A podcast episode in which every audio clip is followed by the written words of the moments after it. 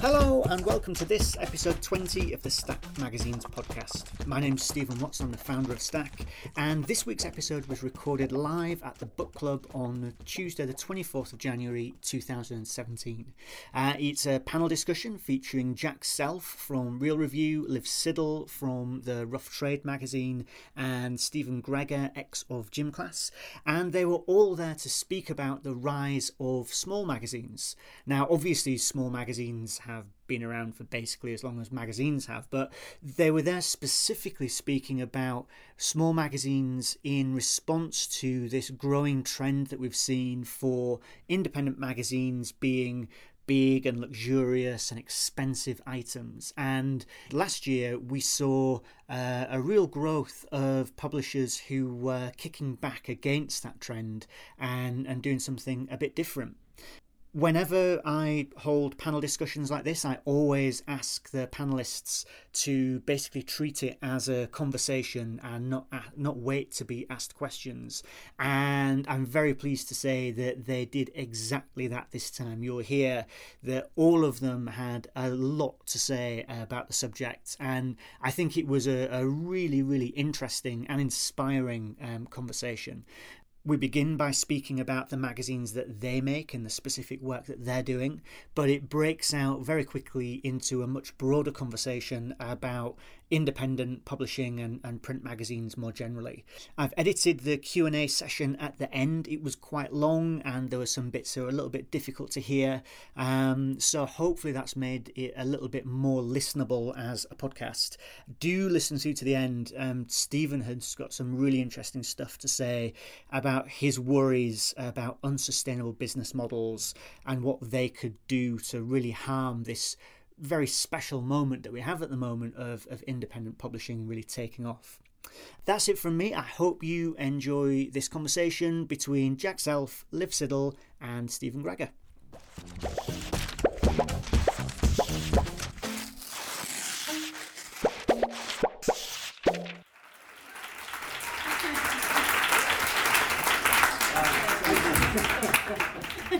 Welcome to this, our first Stack Live event of two thousand seventeen. I'm very happy to be here tonight, um, speaking about small magazines.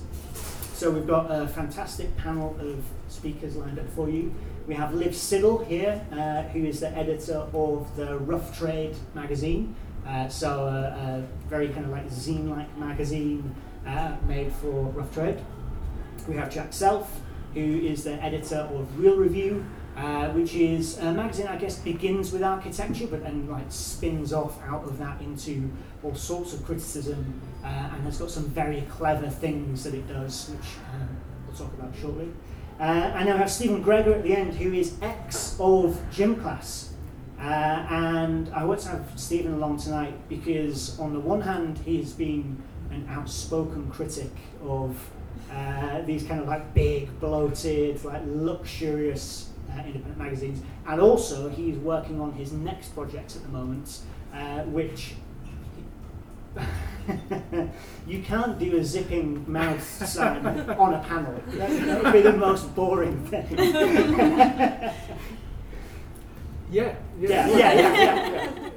yeah. Um, so I want to talk about the uh, the small magazines tonight because I think that an interesting thing happened last year. Um, so last year we saw uh, the emergence of a bunch of magazines that specifically build themselves around being small.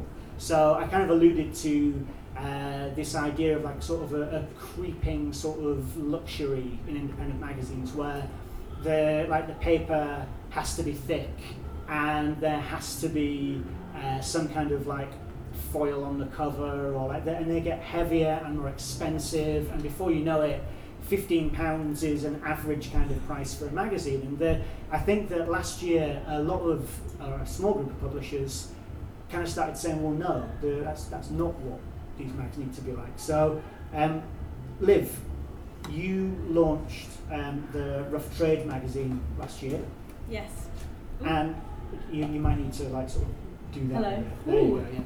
Um, was like to, to what extent was the magazine already t- determined when you got there and that it was going to be small and zine-like, and to what extent was that you? Um, when I got there, they had decided it was going to be sixty-four pages and a certain size. We already had the um, sort of mock-up magazine there, and I just kind of took it. But I wasn't really concerned about what it felt like or what it looked like at all. I just wanted it to be full of really good stuff. And um, I don't know, I, it was that was all we had. So a blank magazine, I knew how many pages, and at the time I was like freaking out because sixty-four pages to be filled every month about music on my own with no team. You know, actually that's what making a magazine every month, every three weeks really alone. So I was just thinking about sixty-four pages and being like, ah! But um, no, in terms of how it felt and everything, I, I didn't, I don't care. I, I honestly don't care if magazines uh, are very beautiful. I, I prefer the ones that I haven't got the foil um, embossed covers and things. I think the best thing about a magazine is when it flops open, you don't have to hold it open. Because if you can't read it when you're eating your breakfast, then, you know, you can't read it at all. um, so I, yeah, I, I like when I see people in Rough Trade reading the magazine in the cafe and they've put their coffee cup on the magazine. I like it when I give it to someone and they fold it up and put it in their pocket. I like seeing it kind of thrown in the bin. I want it to be as as kind of uh, like wipe clean and sort of foldable as possible. I don't want it to be anything luxurious, it would be wrong. And so it's, yeah. It's a magazine to be used, it's a magazine to be read. Yeah, and I like the idea that it's not something someone's going to keep on their shelf and keep pristine. I want them to like leave it on the bus or, you know, fold back a page or whatever. I, I really, for me, I, I want it to be cheaper. I'd like to get it as cheap as possible so we can fill it with better stuff. I try to look into doing as cheap as, I think we are actually doing it as cheap as we can. I'm always trying to work out whether we can use a different paper to make it even cheaper. And I think the cheaper the better. Um, because it's given away for free in the shop. If you spend fifteen pounds in Rough Trade, you get a magazine for free. Otherwise, it's now five pounds, which I think is a lot um, for what it is. Sounds pretty bad. I mean, I don't know if I would pay that. That's the thing. Like, I, it doesn't. It's not an object of beauty on purpose, but. You know, if you want to spend a lo- like twelve pounds on like a lovely magazine, of course, like you want it to be foil embossed and beautifully bound and beautiful image quality. But for something that looks like a brochure you get free in the in a supplement, I don't know. Maybe you want to pay less. I just, yeah, I would rather the money get spent on the content rather than the, the paper. Well, so so tell us, so for anyone who hasn't seen the mag, because I think actually to say it's a, looks like a brochure you get free. Sunday, and that's doing it down a little bit. So t- tell us, because you've got a very unique like approach to bringing life and energy to the magazine, and and how you do that on a team of like one, basically. Team of one. Uh, yeah, we just well, it's me and Bruce, Bruce Usher, who designs the magazine. Um, we just get the content in, and we I, I commission people who I know are, are fun. So I commission photographers who I know are funny, confident people. Because then they'll make the subject laugh, and I want someone smiling on every single page. That's like something I've set out to do from the very beginning. So we get all the content in, and then Bruce and I work into it and draw on top of it, and you know, put funny things coming out of people's mouths, and um, pull pull quotes that are handwritten, and just try and kind of draw into it as much as possible. I think I've kind of said this before in talks, but when Bruce Usher first came into Rough Trade and said he would design the magazine, I took him into the customer toilets and said I want it to be like this. Because the customer toilets in Rough Trade are kind of drawn all over, and there's swear words, and it stinks, and um, there's just people writing their names and writing funny stuff, and it's just like a really honest, true thing. You don't get many toilets like that in London anymore, they're kind of dying out. Um, but I want it to be like that, and I don't want it to be too neat, and there are times when it has looked a bit too much like The Guardian Guide. It's a great magazine, but I want it to be scruffy and, and weird and as kind of puerile as possible. As a big biz fan, I just want it to be as kind of, yeah, un, unclean and and weird. Um, yeah, so what was the question again? No, no, no, that's, that's, that's good, that's good. Um, all right, so so that's uh, Rough Trade that launched, that's a brand magazine that, that launched in this kind of like deliberately small, scrappy, cheap Uh, kind of mode. Well, I don't know if the directors wanted it to be small and scrappy and cheap. I think I've taken it down this puerile toilet humour route um, for some reason, but uh, it is supposed to be, yeah, they launched it as a kind of something to give away and a kind of a marketing tool for the company, essentially. It's not it's not, a, it's not going to make money. Um, it's not going to bring in loads of big bucks, which they all seem to be quite surprised about. But I did say that at the beginning, um, that it wouldn't. But yeah, no, it's a marketing tool, really, and I'm trying to market what Rough Trade really is, which I think is the customers, the staff, the toilets, the personality, and the feeling of like friendliness and openness and sort of a kind of hungover vibe, if that makes sense. All right, so we've got yeah. a hungover brand magazine. uh, Jack, so you also launched the Real Review last year. So that's a, a, another launch, but this is a, a mag that, as I said before, you begin with architecture because you are an architect, but then you spin out of that to do other things. Can you tell us what the mag is there to do? Yeah, of course, when you start any project on uh, day one, you have a particular vision for what it might be, and I'm sure this was the same in, in both your cases as well. And then on day two, of course, you completely jettison that and it becomes something else. On, on day one, Real Review was a response to the fact that uh, Uh, there are no uh, reviews of books about architecture in the English language being published anymore, which sounds like very geeky, but you know that was one of my jobs for a very long time, and uh, and I enjoyed it very much. On day two, I was like, no, fuck this. This should be a review. It should take the review as a format and really explore what that can be. And the, the tagline of the magazine is what it means to live today. It's effectively a magazine about um, trying to understand what the contemporary is, and the review is a really interesting format because it's probably, in my opinion, the most undervalued form of writing today. It encompasses everything from a five-star Amazon product review to, um, you know, a literary review through to a kind of academic review, which you don't see so much anymore, but in the nineteen sixties used to be, uh, you know, these things with titles like uh, A Decade of Neuroscience in Review or, uh, you know, a review of Napoleon's campaigns in Europe. And, and these were...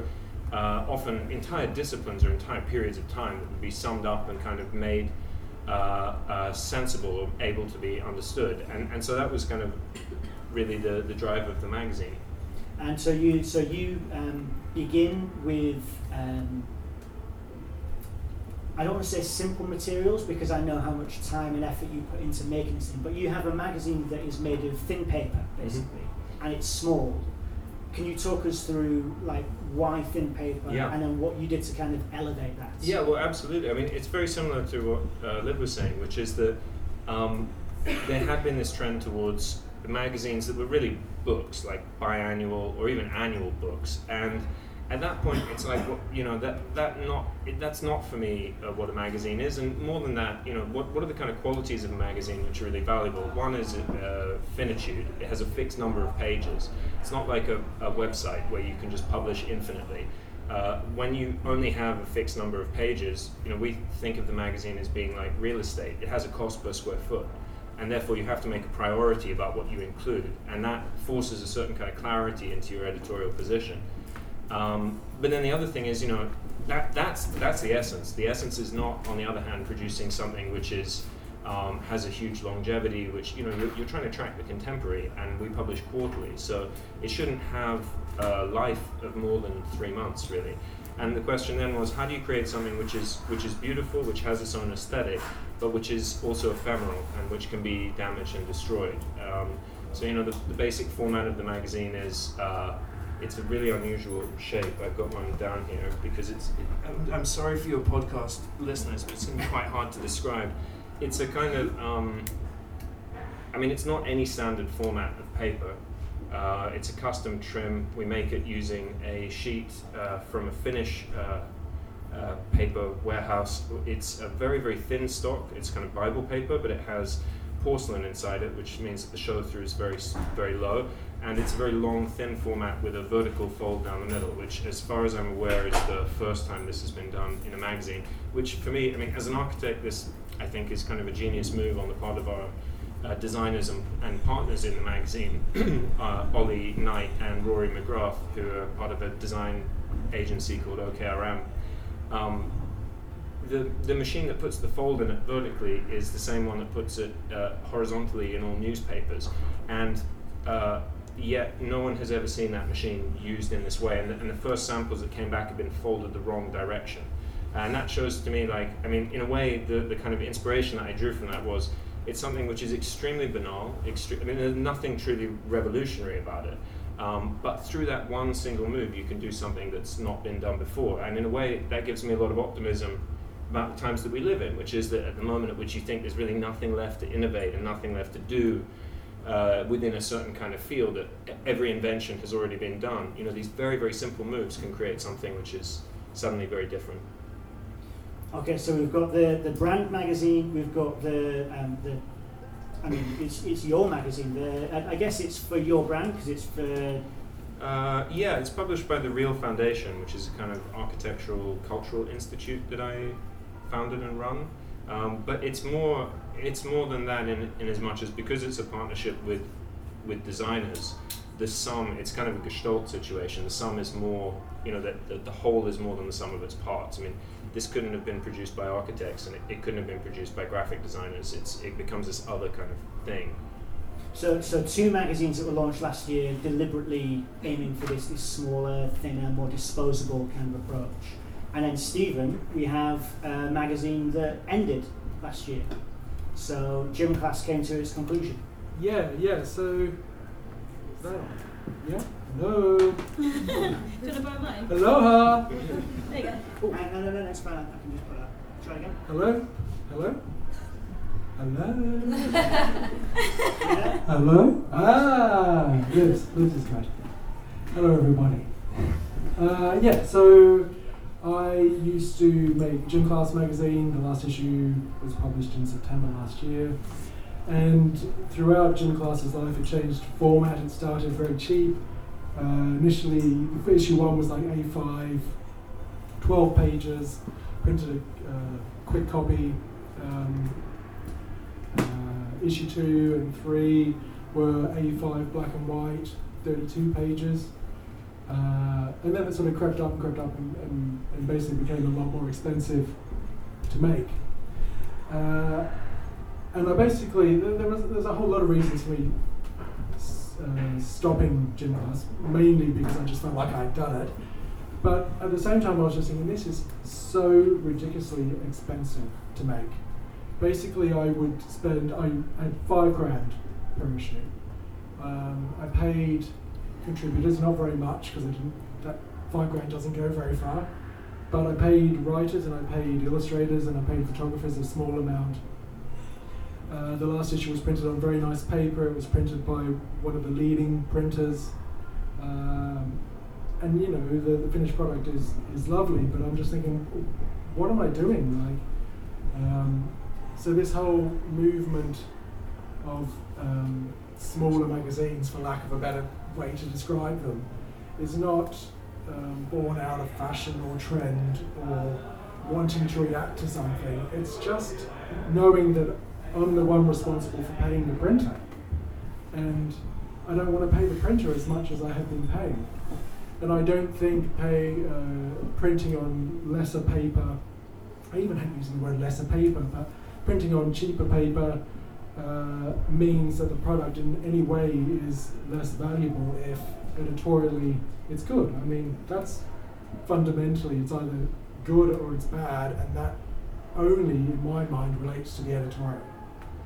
Um, uh, so yeah, I finished Gym Class uh, working on very early stages of a, a new magazine, and from the outset, uh, I have a publisher hat on, and it's like, okay, uh, I want to make a magazine, but this magazine has to cover its costs, or at least have uh, an opportunity to cover its costs. And so, how do you do that? What's the what's the approach? Oh shit, mate, I haven't worked it out. um, the, the first issue was originally going to come out, I think, in March or April, uh, and then it got pushed back to September. And, you know, it might get pushed back again just because I need to work it out. I need to work out what the editorial, uh, what it will be editorially and what that means for how a commercial partner or an advertiser can fit in with that without um, uh, making the editorial content feel less truthful or, or whatever. Um, so I'm still working it out, but it does, it does mean thinking about the size that the, the magazine is. You know, what's the most economical size to print a magazine? Um, what's the most uh, economical paper, but still has qualities that make it worthwhile, like the Real Review does. Um, so yeah, there's a, a, a one at one point there was a printer in Belgium. Before that, there was a printer in Finland. Uh, Um, so I, I still haven't decided on the printer, still haven't decided on the paper. Um, I think I've got the size down, but um, yeah, it's early stages. So I, I don't have the answer to how to make a, a magazine financial, but I'm still working on it, still working on it. Why, um, that sounds really hard, and I, whenever I come and talk at these things, I feel like a bit of an imposter because I'm not doing it out of my own pocket, I'm doing it for a company which I totally own up to. But if why why print something in a magazine when, if you're just trying to get information out, can you not do it on a podcast or on Instagram or online? Like, what is it about printing it out and going through that that very long, painful and expensive process? Like, why do that? Well, if I can jump in there. Um, I think that I think there's a couple of reasons for for uh, doing, you know, it, the question is like, why why do we print, right? Why do we make real things? And and in architecture, you know, the great modernist always said that form follows function, and in that sense, uh, what it is you're attempting to do will always have a specific format that, that follows from it. And in that sense, you know, the Real Review, even at the level of that fold, you know, part of the brief was to imagine the page itself as a type of space. Uh, And, and that there could be then changing relationships between objects on the page, and you can only do that when the page has it. I don't know if you know, like Mad Magazine. Uh, it, it was an awesome part of my childhood, and there used to be on the back page like a, a folding page, which was an image with two dotted lines, and then you would uh, fold it on those dotted lines and fold the page into kind of a third of its size, and it would present you with a new, normally naughty image. And this was kind of, you know, part of the joy of reading the magazine, but in a way that, that possibility of taking a physical fold or physical space and creating something else was was part of the brief, and therefore the form necessarily had to follow from that. And in, and in that much, uh, you know, in that sense, Uh, our associate editor at Real Review said, why don't we do a podcast, or maybe we should, and it's like, you know, other people are already doing those. What, how is it that we think we can best communicate this material? What, what is it that we're trying to to say? And if, if you know, I think in a way it's like, if uh, the magazine no longer successfully achieves what it is you're looking to do, you should change format. Um, and in that sense, I think what you're describing is, the more precise your ideas about what it is you're trying to do become, the more you see that there can be no other option except for a specific format. At least that's been my experience. I was exactly going to say that. um, plus, I, you know, I, I, I love magazines. I just, I just love them. But uh, intri- I, ha- I have thought, and I am still thinking, maybe it should, in its first instance, be a website. Um, uh, and then build an audience there, and then move into something else. So I haven't ruled out the, the possibility that that's where it starts. Um, yeah. And, and so, Liv, because you um, make podcasts as well. Yes. And so you make this magazine. What what would you say, to answer your own question, what is the difference for you? Why, like, what's the value of having that thing in print when you're doing other stuff too? Well, I'm the same. I love I love magazines, so I want to make them. But it, it is a bit loopy to make magazines. I should have said that on the stack, stack event podcast, but it, it is, it's nuts. And I think, yeah, I understand, I always think about this, like why why is what I do in a magazine, why can't it be somewhere else? It, it, it, it has to be a magazine, there's nothing else it could be. It can have, I like when magazines have their own podcast or event on the side, so they've got all of these things together, but yeah, what other way are you going to kind of put all that stuff down and commission people and have all those stories? And as you say, like, I love how magazines have a finite number of pages, and you have to be selective with that content, and you have to work out what people are going to want to read at that time. Like, every month they're going to want to read about kind of news, and you've got to make it so that if someone finds it in a box in thirty years, they're still going to find it relatively interesting. So it's kind of like balance between that. But um, I kind of feel like if you've got something good to say, you could just stand, you know, in a room for people and just say it, or you can put it out on Instagram or anything. You can kind of make a magazine in a, in many different ways. It doesn't have to be on a in a printed magazine. It can just be like Dezeen, for instance. Their Instagram basically is a magazine, and th- I know they have a printed one too every week, which is great. Like, best magazine ever, even though it's in German and I can't read it. Um, but and there's ways of there's ways of doing things with the same high quality level of content and commissioning and working with people, and you know, that's the best thing about making magazines, working with photographers and artists. But you don't, I don't think you necessarily have to put it in print, but it is the best place for it. Does uh, that make sense? Well, and, and the, the result of putting something in print is that people will sometimes pay for that.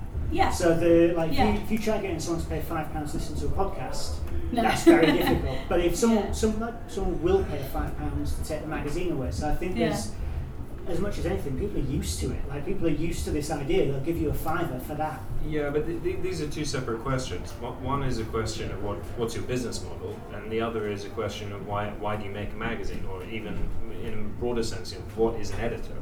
Um, and when it comes to the magazine, you know, there's it, it's the question of finitude, and therefore a question of authority, because if something appears in print, someone's made a very conscious decision to do that, but they've also said, like, yeah, you're you're good enough, right? So it's like, well, who is that person? Why are they saying that it's good enough? What's their dis- do we trust them?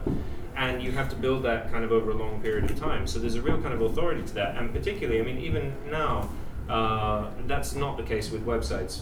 You, when I worked as an online editor, I would often be like, you know, this piece, it's just kind of, it's so-so, it's not great, but it costs us nothing to publish it, so we may as well. That doesn't happen in, in, in print. Um, the question of business model is a completely different one, in my opinion, which is, you know, your your magazine could be effectively, I mean, my long-term ambition is that Real Review will, um, you know, pay for itself. At the moment, it, it is subsidized by a combination of the Real Foundation, and it was supported by Kickstarter. And of course, Kickstarter's a really interesting model. We use it quite a lot in the Foundation for publications, because it's effectively pre-selling something. You can tell whether or not someone's interested in what it is you have to say in advance, and that's really powerful. But in a way, they're you know they're two two separate things for me, and and I think it's not always such a great idea to be thinking about, you know, will this sell while you're also doing editorial activities. Mm-hmm. So the so so thinking about then reasons for making magazines cheaper, kind of like pick up on both of these. Sofa magazine uh, was, is another small magazine that was launched last year, and so Sofa is based in Berlin, and it's from Ricardo Messner, the publisher of Flaneur, and that was her very deliberately saying, I want to make something cheaper, because even though Flaneur has a high cover price, they can't make money on it, because it costs so much to make, and it costs so much to move it around the place. So there's a, there's a pretty straightforward economic reason for why you might make something cheaper. But then I feel like there's something else going on as well, and I wonder whether, like, is there a cultural reason for making something cheap? Because when you're, when you put a very high cover price on something, you automatically uh, define the audience that can come across that. Yeah. Totally. Whereas when you make something cheaper, you make it more widely available. So, Stephen, I know this is something that that you've talked about with your like idea for a magazine. So, like, you know. Well, I don't want to go too far into what this idea is, but the, what, like, what's your feeling on having that uh, cultural impact actually affecting what people think?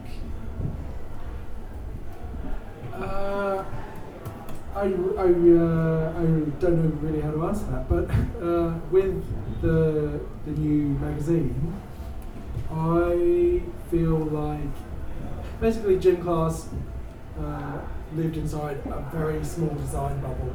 And I know that the new magazine, for it to be successful, needs to find its audience that really has nothing to do with that design bubble.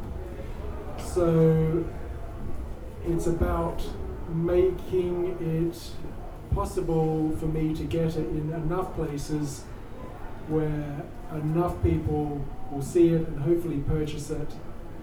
Uh, to make it viable. Uh, because uh, the, the new magazine will be a, a general interest, uh, you know, a very general uh, mainstream topic, and it needs to be in the places that that reader will be. So it needs to be in a lot of places.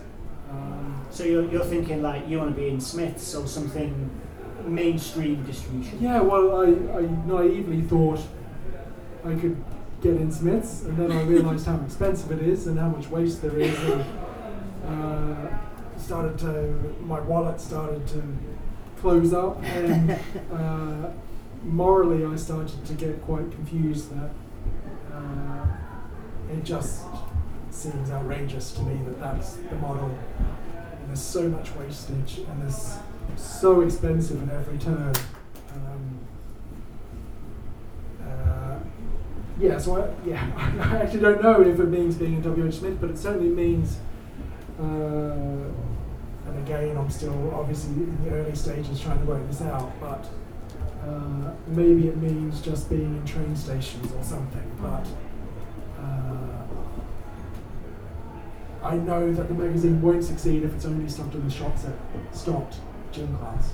Uh, even if it only has a three pound cover price, I know it will still fail because uh, it won't be reaching the right audience. Yeah, yeah.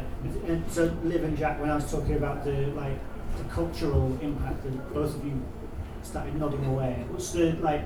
What's your aim, either of you, with what you're doing?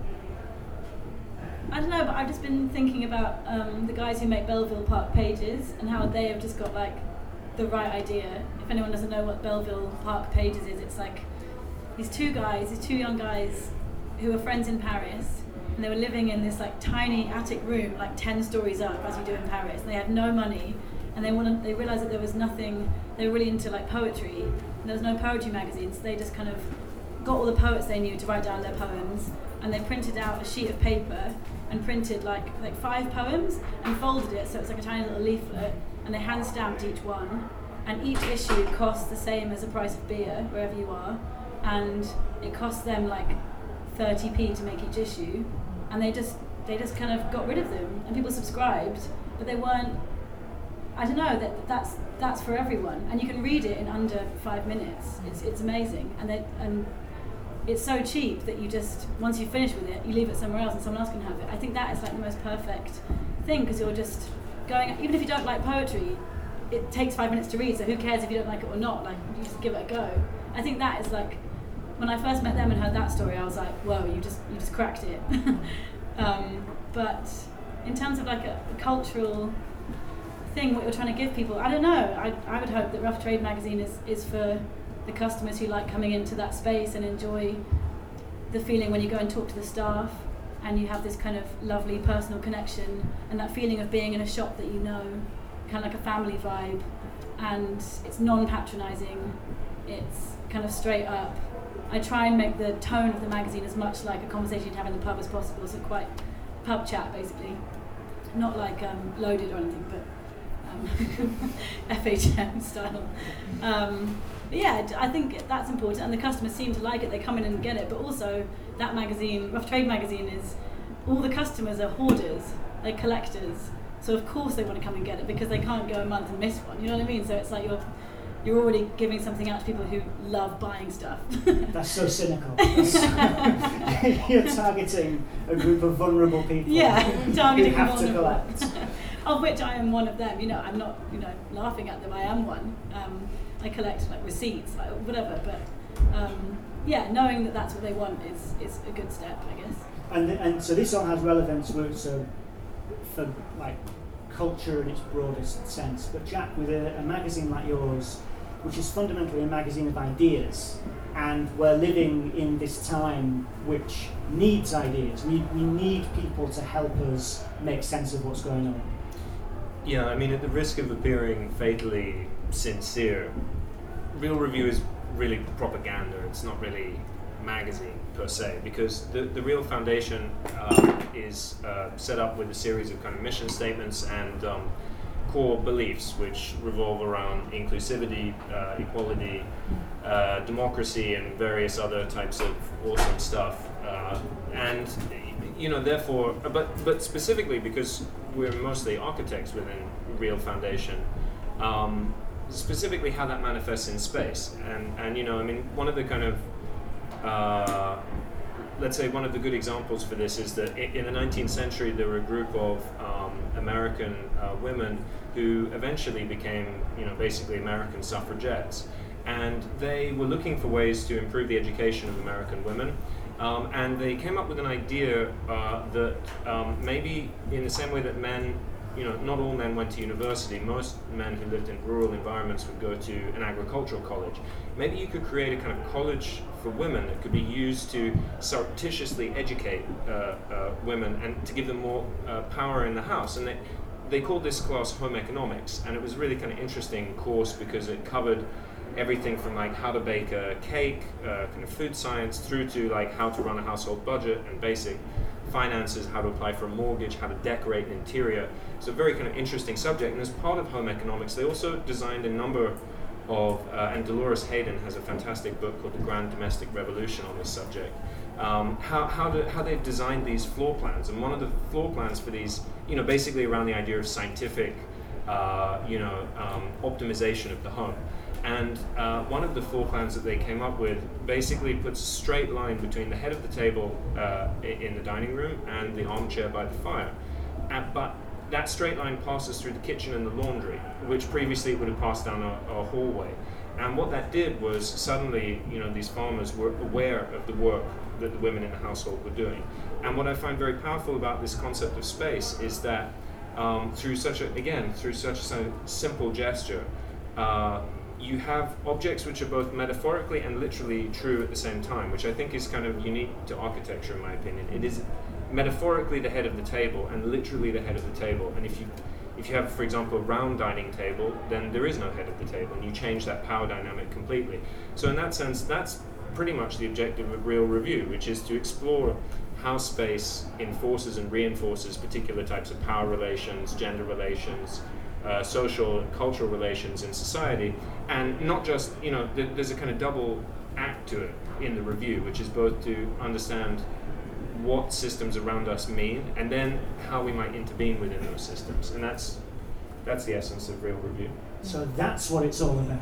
That's what it's all about. I should I should like give a public health warning. If you do read the Real Review, you will end up reading other stuff that the Real Review has put you onto, and it will start changing your mind about the world. But that's the that's the best part, right? I mean, like, I had this amazing professor at university, and um, sometimes when I would read his essays that he wrote, uh, I would be like, wow, this guy's like such a genius. And then I would read the books that were in his footnotes and be like, well, you know, they were okay. But then, if you look in the footnotes of the books that he references, that's where like the awesome shit is that's super obscure that he doesn't want you to read. Like, that in a way is the logic of the Real Review. You might not get the best stuff from what we reference, but look at their footnotes, and that's where we're plagiarizing from. Okay. So if you've got enough time, you can find the plagiarism. Um, I'm going to ask for questions from the audience in just a minute, but, um, but I, I want to ask you all, so we've been talking about the benefits of these smaller, cheaper, more disposable magazines. What are the problems? What the like? Why isn't everyone just doing this? Problems in making a magazine. The, the particularly the type of magazine that you're making. Oh my god! Uh, me personally, I came in. I used to be editor at It's Nice That, and then I had about ten months freelancing. And then I got the job at Rough Trade, and they were like, "We need. We're going to make a music magazine. Can you come in and make it?" And I was like, "Cool, my dream job." Swanned in. And then realised that the staff and the customers, they didn't want a magazine. And I had to spend like six months persuading them that I was okay and that I was gonna like treat it with respect and I wasn't gonna make their company lame and I wasn't gonna, you know, it was a huge, huge amount of pressure and they didn't like it. And it took a while to get them on board. To, to, to go into a brand like that, a beloved brand that people hold so dearly to them, like in a really personal way, and make something monthly on your own to sum up the amount of love that people have for that company, and you know, get all the names of the bands right and all the all the stuff that goes with it was like the most terrifying, awful thing. And I can't even, you know, when you're like in some kind of car crash and you forget the car crash because you've blocked it out. I can't even remember like the months of last year because it was just it was really hard. I think trying to make something that people will like is is very difficult unless you have a lot of self-confidence. But To, to go into someone else's world and make a magazine for that world is like, oh my god, don't do it. But I managed to get them, you know, convinced in the end, and it's okay. But that was just through being incredibly respectful and learning that I wasn't, I didn't know anything about music. I thought I knew everything about it. Knowing that you are not the most knowledgeable, and knowing that just because you're nice doesn't mean people like you, is uh, really important. Anyway. Stephen, Stephen, you're clutching the microphone. Where would you go? Um, why aren't more people doing it? Why isn't everyone doing it? Well, I think it is. I think it is. I think there has been a rule set that if you uh, want to make an independent magazine, it needs to be this. and this is expensive paper, this dim- these dimensions, uh, this number of pages, it needs to have uh, these, you know, it has to have an illustration from one of these twelve popular illustrators in it, but it has to use that photographer, or at least one of those photographers from that small pool of four photographers. Um, and that's become the norm. And I think for a lot of uh, um, potential, uh, for a lot of young magazine makers or a lot of young people who are people who are keen to make a magazine, they feel like that's what it needs to be. That's what it needs to be to get written about online, that's what it needs to be to get stocked in stores. Um, so that becomes the rule. Um, hopefully it's not the rule. Hopefully there are lots of uh, smaller magazines that come out and show that, hey, it doesn't have to be that. Um, as a magazine reader, I would much, much prefer to have a sixty-four page uh, monthly magazine or quarterly magazine rather than a three hundred page annual magazine. I, w- I would much prefer that as a reader, because I want the relationship to feel like it is ongoing uh, and regular. Uh, So that's why I think more people are doing it, but hopefully, hopefully that will change. Hopefully that will change. You, you really got to balance that frequency so well, though, because I subscribed to The Economist for a year, and it like it comes every week, and uh, you know, it's like, I don't know, one hundred twenty-eight pages or something. I would only get kind of halfway through reading about, you know, why Merkel was going to lose the next election. Then there's another one there, and it's like, oh my God, there's a crisis in the Gambia, and you're kind of constantly thrown. You feel this immense stress and pressure because it's too frequent, see, it's too much. See, that's okay, because I don't think, uh, I don't think you have to read everything in the magazine. Well, that's I think that's, it's okay to pick up your monthly mag and read two articles in it. And, I, mean, and that's I, I encourage everyone. It's better that you buy my magazine and don't read the whole thing, then don't read the magazine or buy it. But on the other hand, you know, as as an editor, every time I see a magazine, I'm like, Jesus, do you know the people that, that sweat and bled to get this thing to you? Do them a favor and read the whole thing. Anyway, I, maybe another quick point about The Economist. One thing I do really love about them in terms of what you're saying about kind of name checking is they're all always anonymous, all the articles. I don't know if you noticed that. I find that like the ultimate balls activity. It's just like so boss to, you know, it's like Obama's writing an article and you're like, nah, we won't put his name on that. It's like, it's quite awesome. But the, you know, why would you, why isn't everyone doing a magazine? Because it's it's a real fucking pain in the arse. It's an absolute, it's a, such a pain. It's it's a pain at almost every conceivable level, and often in ways that you haven't thought of in advance. Um, You know, there's new pains around every corner, uh, and, and so if, if, if I could, uh, I would just write for someone else's magazine, and I'd be well paid. And I don't know. I guess I'm describing like kind of eighties. I was going to say, yeah, twenty years ago, yeah, twenty, thirty years ago at this point. I mean, I started in newspapers in the mid two thousands, and by then it was already a disaster. Um, but the you know the point is that basically I did it because no one else was doing it. Um, if someone comes along and produces a magazine which is similar and somehow, uh, and it would not be very difficult to produce something which is more commercially successful, uh, we we basically, I mean, I think one of the reasons you start a magazine is because you're insanely naive. Uh, I think naivety is, is as you were saying, you know, you, you kind of swan into these gigs, it's like, yeah, we'll knock out a magazine. And it's like, what? How many hours are we going to be working on this?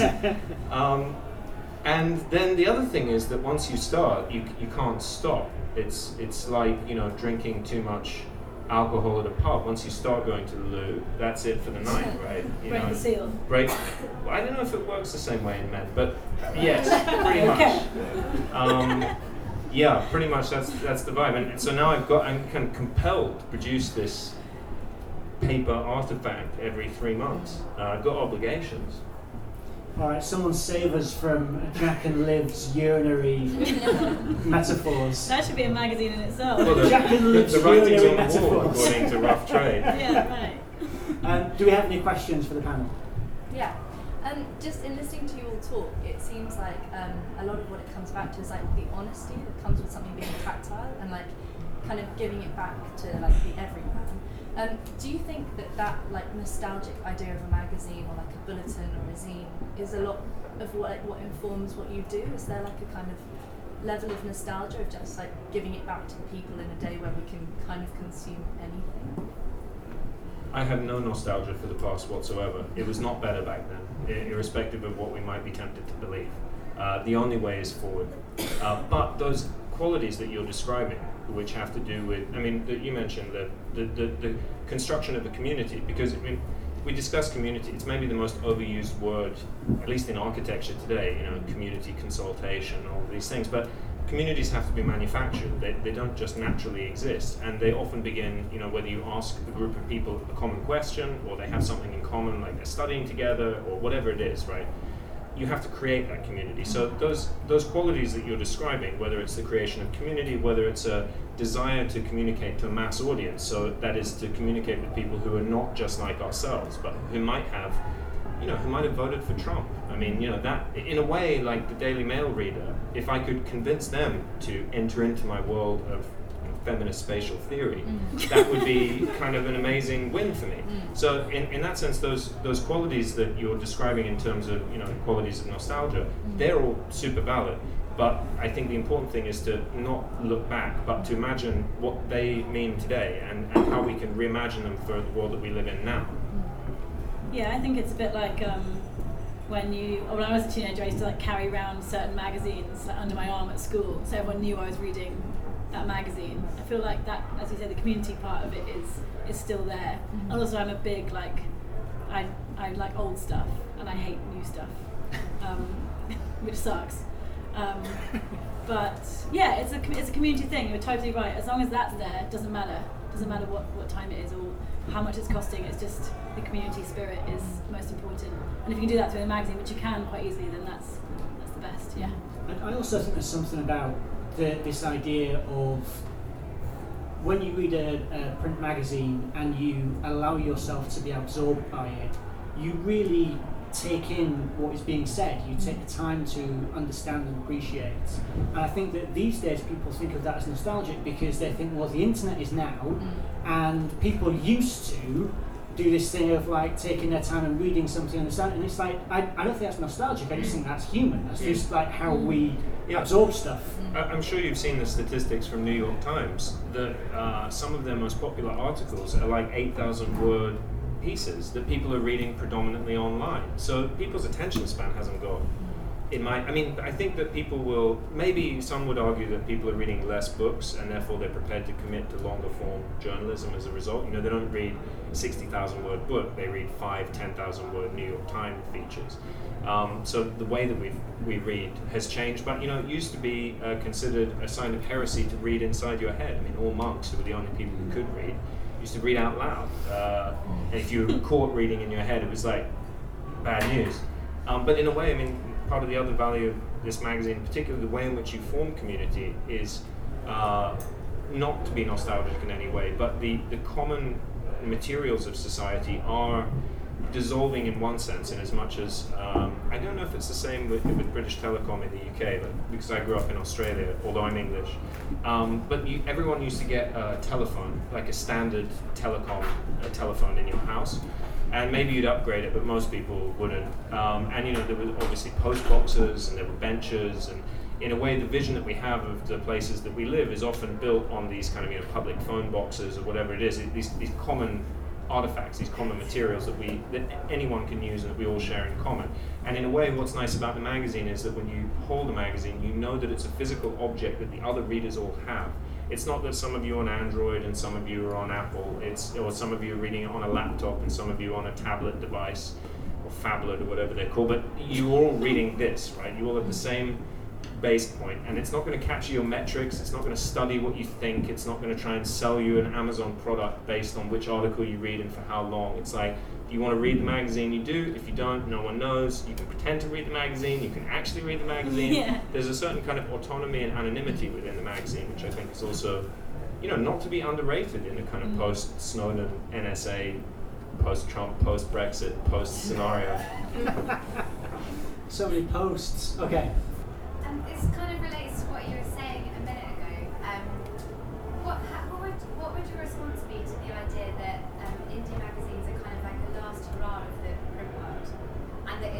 like in the same way that vinyl has become really sort of trendy and popular because that kind of is sort of dying out obviously, and um, digital.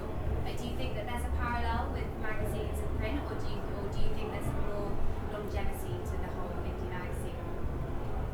I think it's always going to be there, clinging on desperately. It's not going to go away. Same with like film photography or vinyl, as you say. It's never going to stop. People are always going to want to put it in print for all the reasons we've just said, like for all what you said about people just kind of wanting it as kind of like a a way of getting away from places that track your movements. Or, you know, something to read on the toilet, something that isn't going to, I don't know, like something you can read that isn't, no one knows you're reading, or something you can carry around and feel like you're part of a group of people that read what you're reading. That stuff's not going to go away. Um, I think it will be around for a long time. Whether it gets more cheap, more expensive, it will kind of like, I guess it will undulate forever in terms of being, there are uh, trends that come and go definitely in magazines. You know, like the whole Kinfolk trend, that's, we thought that was going to be around forever, that's kind of dying out now, I guess, like the whole like clean living, Mormon style kind of, like candles in a field of sunflowers on a t- dinner table. That's kind of, I don't know, I think trends come and go and magazines will always reflect that, and I, I would like to see more magazines be a bit dirtier and a bit weirder, um, and not, not afraid to use humour, because I think when you're making a magazine that is, um, as we've just said, it's very expensive and time consuming and, and painful, as you said, very painful, uh, it can it can be easy to forget that you can have fun with it and be silly and put stuff in there that is literally a waste of paper. But um, yeah, I think hopefully that will come back into a trend, and then probably go back to candles in the field again. But yeah, I think there's always going to be a necessity for them, so I think it will stay. What do you think? Uh, of course, we have a vested interest in saying that uh, a print is forever. Yeah. Um, what I would say is, I guess there's two ways to answer your question. One which is in the immediate uh, moment now, and the other is in a kind of broader view. And I take very long views of history. Uh, you know, humans have remained effectively genetically unchanged for two hundred thousand years, which means that the last two hundred thousand years of our uh, evolution has been cultural evolution. We're, we're basically, if you took a human from two hundred thousand years ago, they're the same as they are now. You could educate them and so on. So it's, it's basically system operating system upgrades. It's not a fundamental hardware upgrade. Uh, based on that, you know, I would imagine that uh, the desires that we have in this room now will con- will continue in the future for, you know, tens of thousands of years, or maybe longer. Therefore, while I'm not prepared to commit to paper itself, uh, the the desires to communicate with each other and to to have this, uh, uh, you know. Um, this essence of community and these other things we've been discussing, and particularly the, the, the use of writing as a way to explore ideas, I find that very hard to imagine that it will go. I mean, one of the personal reasons that I write is that everyone thinks they know what they believe, uh, and they think they have in their mind a kind of very well set out series of principles by which they guide their life. But it's only in the process of discussing or having a conversation with a friend that you realize that you, you actually didn't know that you believed that until you started saying it. That's why I write, because often I don't know what I think about something until I start that process, and I think other people will always find that a useful activity. Specifically when it comes to magazines, things like Kinfolk, I mean, yeah, soon we won't be able to afford to live in London, and then we'll all have to move, presumably first to Milton Keynes and then further afield, and then, you know, we'll be living in the countryside, and suddenly, like, candles in the sunflower field will be, like, suddenly super relevant again. Yeah. So I know those types of trends, I think, you know, come in and out, and, and in, in that sense, you know, I, I think it's, in a way, there's almost a banality to the predictability of magazines, which is, it's always the opposite of whatever is the current thing. You know, it's reaction and action and reaction. So, in a way, an attempt to avoid that, and an attempt to touch on this question of how you produce something which is both timely and timeless. Um, you know, for me, part of the brief to our designers was it must look like nothing that exists now, but it must also look like nothing which has existed. I mean, that, that creation is, is like almost impossible to achieve. But if you set out that with that as your ambition, then hopefully you won't produce something which is already a historical relic at the moment that it's being produced. It, it keeps that, that sense of it being alive. Um, I, I just want to say Sorry, I think we need answer. to be a, a little bit careful with the vinyl thing, because there are fundamental differences, and well, there are, there are similarities, but prim- like, for the most part, when you listen to music, you just want to listen to the music. And if I walked into a bar and they were playing an M P three version of a song, or they were playing it on vinyl, I might notice if I didn't see the like record player in the corner, but I also might not. Whereas if you read an article in print, or if you read it on the internet, it's a fundamentally different experience reading it. And, and kind of like Jack says, I'm not saying that it will be paper forever, but I think there will be something forever, which is a way of communicating words and pictures alongside each other to get an idea across. But in, in the same way I said there's a difference between editorial and business model, there's a difference between what you just described, which is the difference between a rental model and an ownership model. I think increasingly, you know, basically we live in a world which is increasingly dominated by rent. Uh, you know, Thomas Piketty, this awesome economist, he mapped that between nineteen oh one and nineteen ninety, if you went out and got a job, on average every year you would earn more than if you invested your money in the stock market. Now that's no longer the case. If you have money, you will get richer. If you don't have money, no matter how hard you work, you're not going to get richer, and therefore you will be a renter your entire life. It's not just a question of renting your property, it's a question of renting your music. You know, when we're talking about why vinyl has become popular, in my opinion, it's it's partly because people don't want to be renting something. You know, they, they want to own the thing. They want it to be theirs. Uh, I don't honestly, I mean, I've I've heard the rumors going round. I don't think there's a real difference between, but maybe this is controversial, between vinyl and, and other forms uh, of, yeah, I stopped there. I agree, I'm with you. Can I just, ooh, can I just say uh, about indie mags, I think, I, I worry that we are in this bubble that will burst when people Uh, uh, stop being interested in making one-off magazines that cost a lot of money, but there's no way they can make a second issue, or there's no way they can make a third issue, or there's no way they can make a fourth issue. So I, I really do worry, as someone uh, you know, from a business model point of view, that this will dissipate when people get bored of that. Um, and I think as a community, we need to encourage each other, and we need to support the very best of what's out there. But we also need to be very certain, in my mind, to celebrate the magazines that are sustainable financially. Because if a magazine comes and it has two issues or three issues and then it goes away, it may have been fantastic, but the lost potential there. What if it had done ten issues or fifteen issues or twenty issues? Amazing. So I do worry that we celebrate the new too much and not um, give praise to the magazines that are sus- sustainable. For, for me, they're the most inspirational.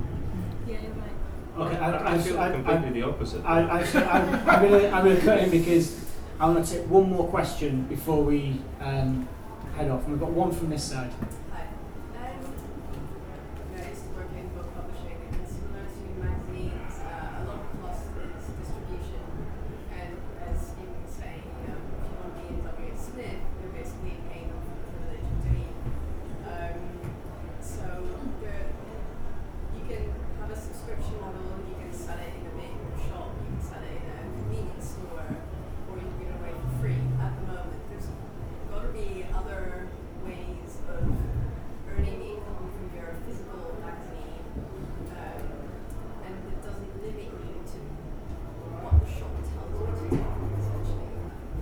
So for the people over this side of the room, the question about distribution and how do you get outside of what the shops tell you that you have to do, and how do you earn revenue on your magazine?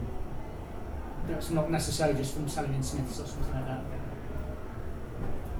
Um. we, we got turned down by a big distributor today. They said they wouldn't stock Real Review or help us distribute it because it was the wrong format. And had we considered redesigning. Well, they've got a good point. I mean. Yeah, well, no, I mean, my my initial response was like, man, that's bullshit. And then my second response was like, okay, fine, it, that's fine. Uh, that's not going to be, as, you know, on the one hand, obviously I'm looking for mechanisms within uh, capitalism and neoliberalism in order to resist precisely those mechanisms. And you know, we are we are a subscription magazine, and we were uh, created using Kickstarter. And the Kickstarter was set at quite a high figure, it's twenty-three thousand pounds, and that, uh, in fact, we got twenty-six thousand, and we needed that much. That was the realistic cost of running four issues of a magazine, which is what we're committed to and and, and will produce. Um, part of that is obviously testing a market. If someone is prepared to give you that much faith and trust, like, who the hell are these guys? Actually, yeah, I will support this. Already that creates, uh, I, I think, a certain type of, of audience and, ded- and dedicated audience as well.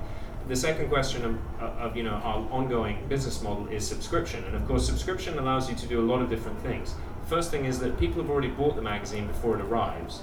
Uh, so we don't have, I mean, this is part of our format, also part of the cover. I mean, the cover doesn't have to have glossy images, doesn't have to seduce you in any way, because it doesn't have to stand out from anything. Mm. Um, it's, it's you, you know, it's, it's already prepaid in a way. And the other thing is, of course, we take all of those costs of distribution ourselves. So we are exploring wider distribution, but in a way, it's like, what, in a very kind of classically neoliberal sense, what's the incentive for me to stock uh, with uh, uh, a, uh, you know, in a way this distributor should be explaining to me what the advantages of stocking with them are.